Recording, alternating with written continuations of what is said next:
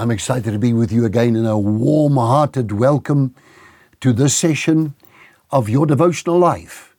And I really pray that God, the Almighty, the possessor of heaven and earth, will strengthen you in your faith in the name of Jesus Christ and take you to a level where you, you become more aware of God than any fear that involves torment because fear is really not good to anybody and to their systems.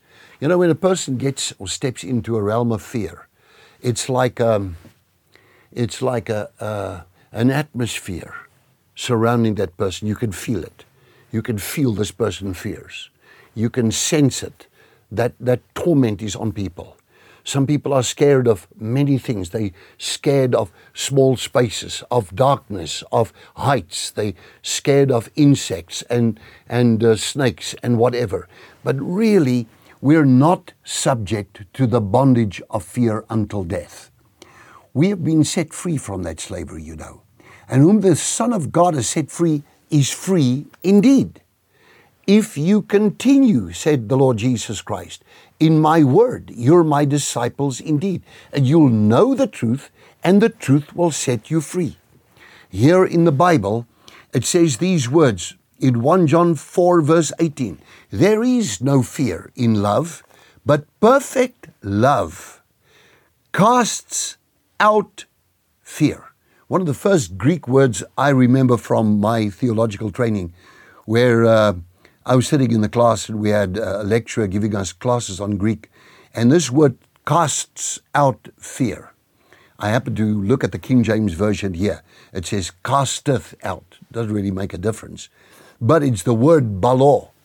Uh, it is the word like if you say ek balo. That means to throw. That means it's like somebody that takes something as and, and you throw it as hard as you can away from you. Uh, uh it puts it in its place you send it forth, you assault and strike that thing and cast it away from you and reject it utterly, and uh, you can literally release that that care. There's a beautiful song. It says, "Cast your burdens unto Jesus, for He cares for you." You need to get rid of that thing, and I would say just. Uh, I've often thought about these words and I've preached about it like writing it on a piece of paper and throwing it away from you and say, Lord, I thank you for dealing with this issue. I thank you, I don't have to worry about it anymore. Then you take the word of God and you see here these words He that feareth is not uh, fear, because fear has torment, and he that feareth is not made perfect in love. There is no fear in love but perfect love casteth out fear, because fear hath torment. You don't need that. Nobody needs that. Fear torments people. And if you look at that word torment, it is a word called punishment in the Greek, kolasis. It means painful disquietance, painful disquiet, should I say, torment, punishment, chastisement. Who needs fear? We need to get rid of that as quick as we can. Faith comes by hearing, hearing by the Word of God. Romans 10, verse 17. I need to strengthen myself in the faith. It comes by hearing of the Word of God. I increase in the knowledge of the Word. I pray the Word. There are books that group scriptures around topics.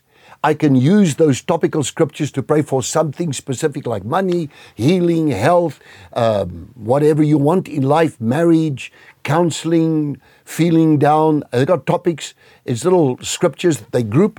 I can pray around that, or I can just know the word and pray the word and believe God. I'm not going to fear. I do not even fear for tomorrow. God's in control of your life, and you're loved by Jesus Christ. Amen.